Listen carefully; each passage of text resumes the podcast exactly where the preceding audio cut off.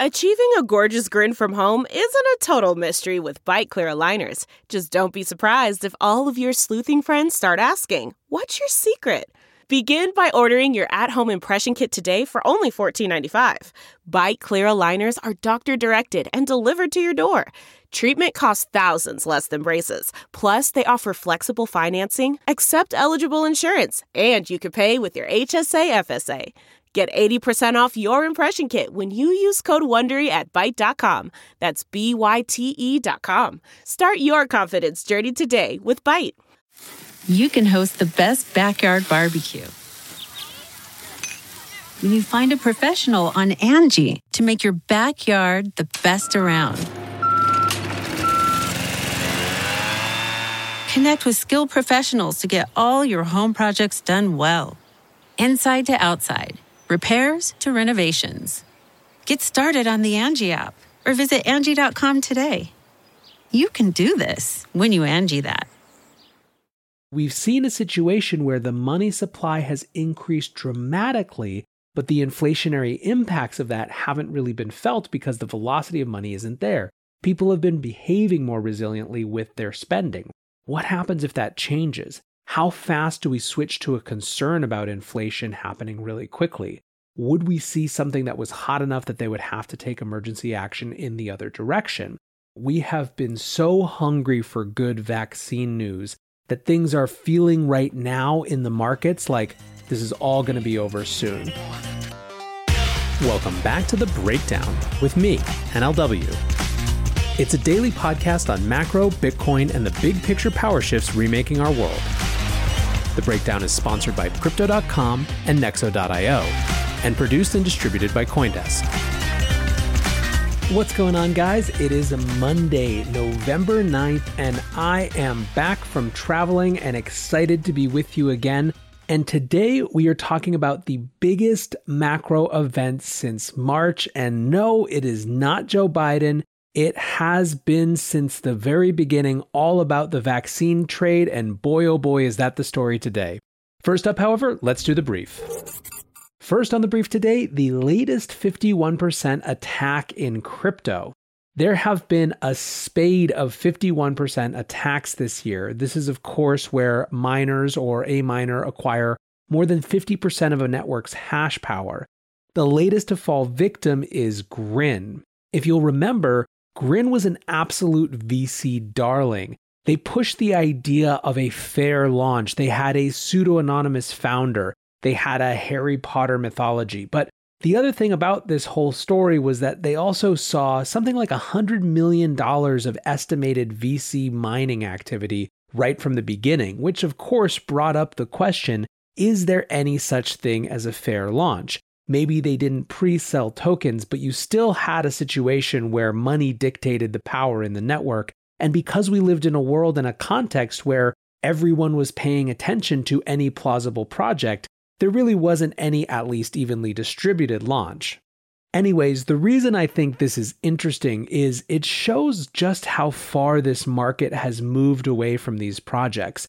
No one has talked about Grin in a very long time, we're really seeing power laws taking effect in a huge way. And I wonder to what extent the window for base layer tokens, competitive base layer chains to actually compete, I wonder if it's closing.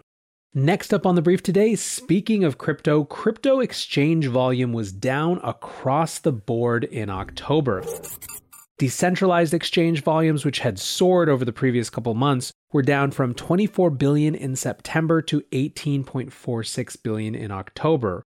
Spot exchange volume fell 25.8% in October as well, from 169.5 billion to 125.8 billion.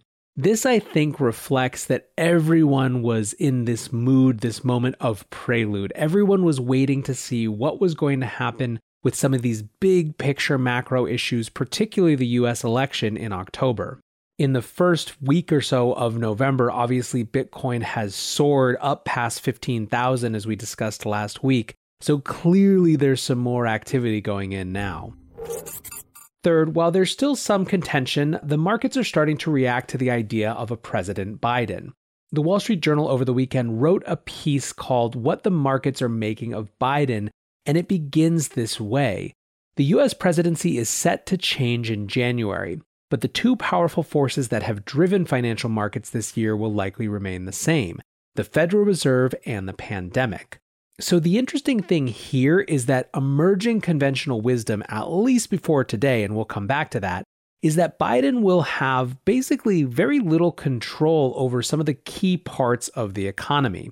Because of COVID and a weak labor market, a labor market that continues to struggle to get back on its feet, the Fed's hand is effectively set. There's also a bit of a recalibration in terms of expectations after this blue wave never really materialized. Assuming things stay the way that they're looking, we're going to see a Biden presidency that doesn't have a mandate by any stretch of the imagination, a Republican controlled Senate potentially that is set to block any big changes that that Biden administration would want, and a Congress that, while still in the hands of Democrats, actually has a reduced majority from what it did before. The point of this seems to be that where business is landing is they may not have as favorable treatment with Biden, but his ability to change things in a way that they perceive as worse is limited, and they at least are going to get some expectations of stability. They'll be able to know how the rules of the game are played again. There's going to be a lot more to discuss about topics like this. Even just as I was going to record, I was seeing people start to freak out that Eric Schmidt, the former CEO of Google, who still owns a significant amount of Google stock, was set to be involved in the Biden transition in some way. So there are going to be a lot of new things to discuss if and as this new administration comes to bear. This episode is brought to you by Crypto.com, the crypto super app that lets you buy, earn, and spend crypto all in one place and earn up to 8.5% per year on your Bitcoin. Download the Crypto.com app now to see the interest rates you could be earning on BTC and more than 20 other coins. Once in the app, you can apply for the Crypto.com Metal Card, which pays you up to 8% cash back instantly on all purchases. Reserve yours in the Crypto.com app today. Many investors want to be a part of the next bull run. Others seek to build their dream home, finally launch that startup, or fund their education. Try Nexo's instant crypto credit lines and borrow against any major cryptocurrency with no minimum or maximum withdrawal amounts, no fees whatsoever, no credit checks, and flexible repayment. Not to mention the APR starts at just 5.9%. Stay on top of your investment game with Nexo.io. And remember, it's your crypto, your credit, your choice. Get started at Nexo.io.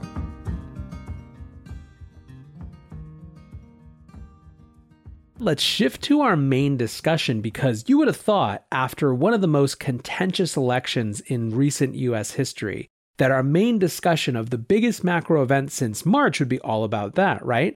But that's not the case. Alex Kruger this morning tweeted out the title of our piece saying, Markets seeing the Pfizer vaccine news as the biggest macro event since March.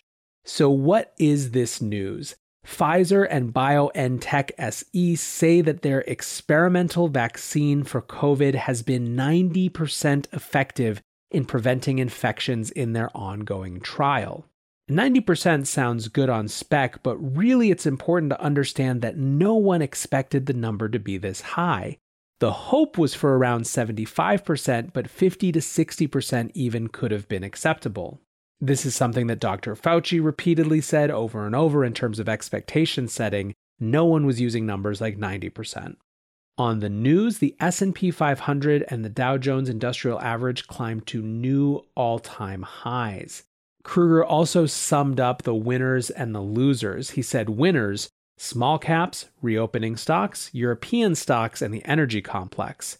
Losers, work from home stocks, precious metals, tips, treasuries, and Bitcoin. Economy reopening faster means higher real yields, means headwinds for assets that benefit from this. So, to call out a couple specific examples, airlines and other travel stocks are up big. American and Carnival are both up more than 22%. AMC, the theater company, is one of the biggest winners on the day, up almost 56%. Wynn Hotels up 27%. Meanwhile, let's flip over to the darling stocks of the new work from home era. Peloton and Zoom are both down 18% or more. Turner Novak tweeted, Zoom dropping 15% is a head scratcher to me. Hybrid in person slash work from home just means everyone still needs to use it, but usage costs are lower.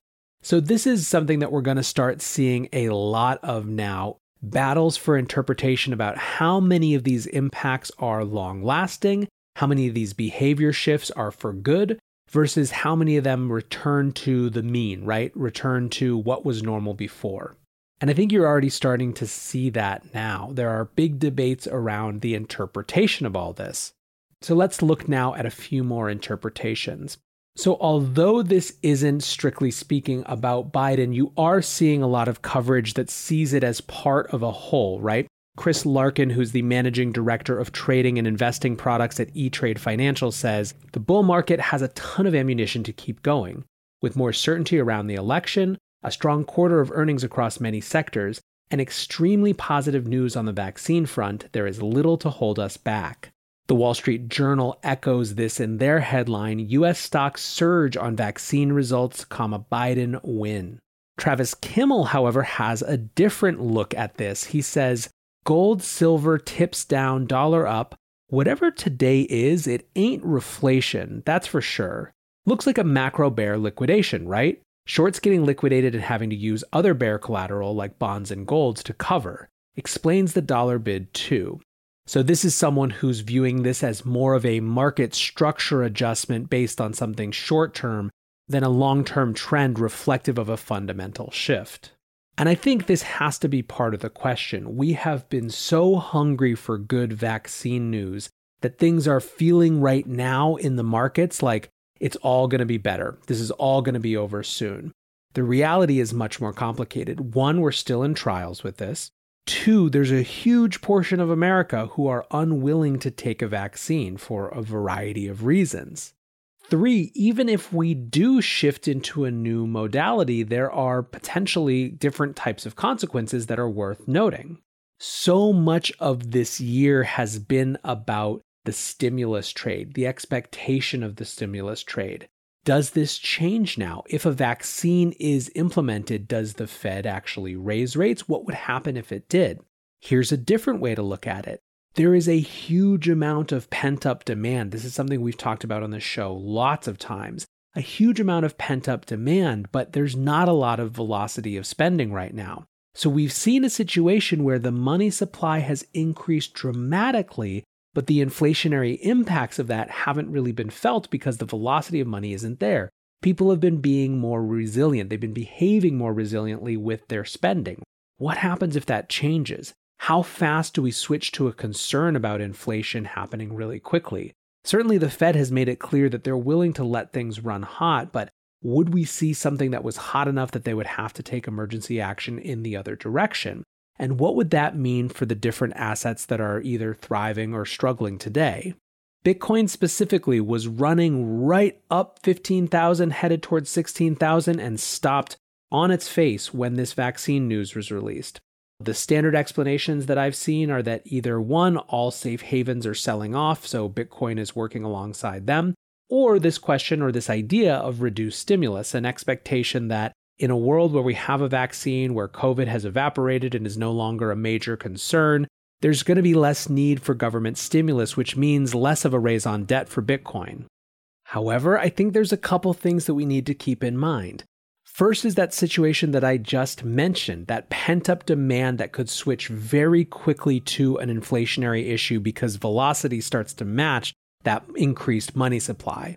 But second, of course, there's the much longer term issue about whether the genie is out of the bottle, the toothpaste is out of the tube when it comes to government intervention in markets. One of Biden's first commitments, or something that people are discussing, is the idea of student debt forgiveness right away.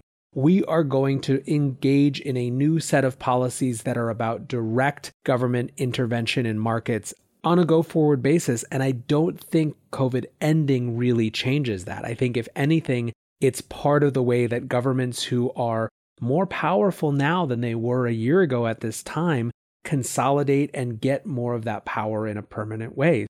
And I'm not debating the merits of any of these policies or another. I'm more just pointing out that COVID has been an accelerating force on a longer term secular set of trends that I think are likely to persist, continue, and grow. and that I still think are very key to the underlying thesis for Bitcoin on a macro level.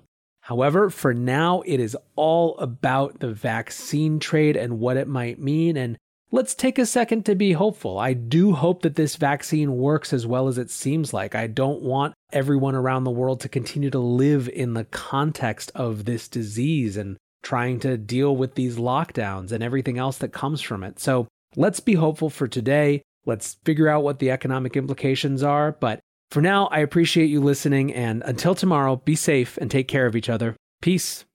Support for this podcast and the following message come from Corient. Corient provides wealth management services centered around you. They focus on exceeding your expectations and simplifying your life. Corient has been helping high achievers just like you enjoy their lives more fully, preserve their wealth, and provide for the people, causes, and communities they care about. As one of the largest integrated fee only registered investment advisors in the U.S., Corient has deeply experienced teams in 23 strategic locations. Corient has extensive knowledge spanning the full spectrum of planning, investing, lending, and money management disciplines. Leverage Corient's exclusive network of experts to craft custom solutions designed to help you reach your financial goals, no matter how complex they may be. Real wealth requires real solutions. For more information, connect with a wealth advisor today at corient.com. That's C O R I E N T.com. Corient.com.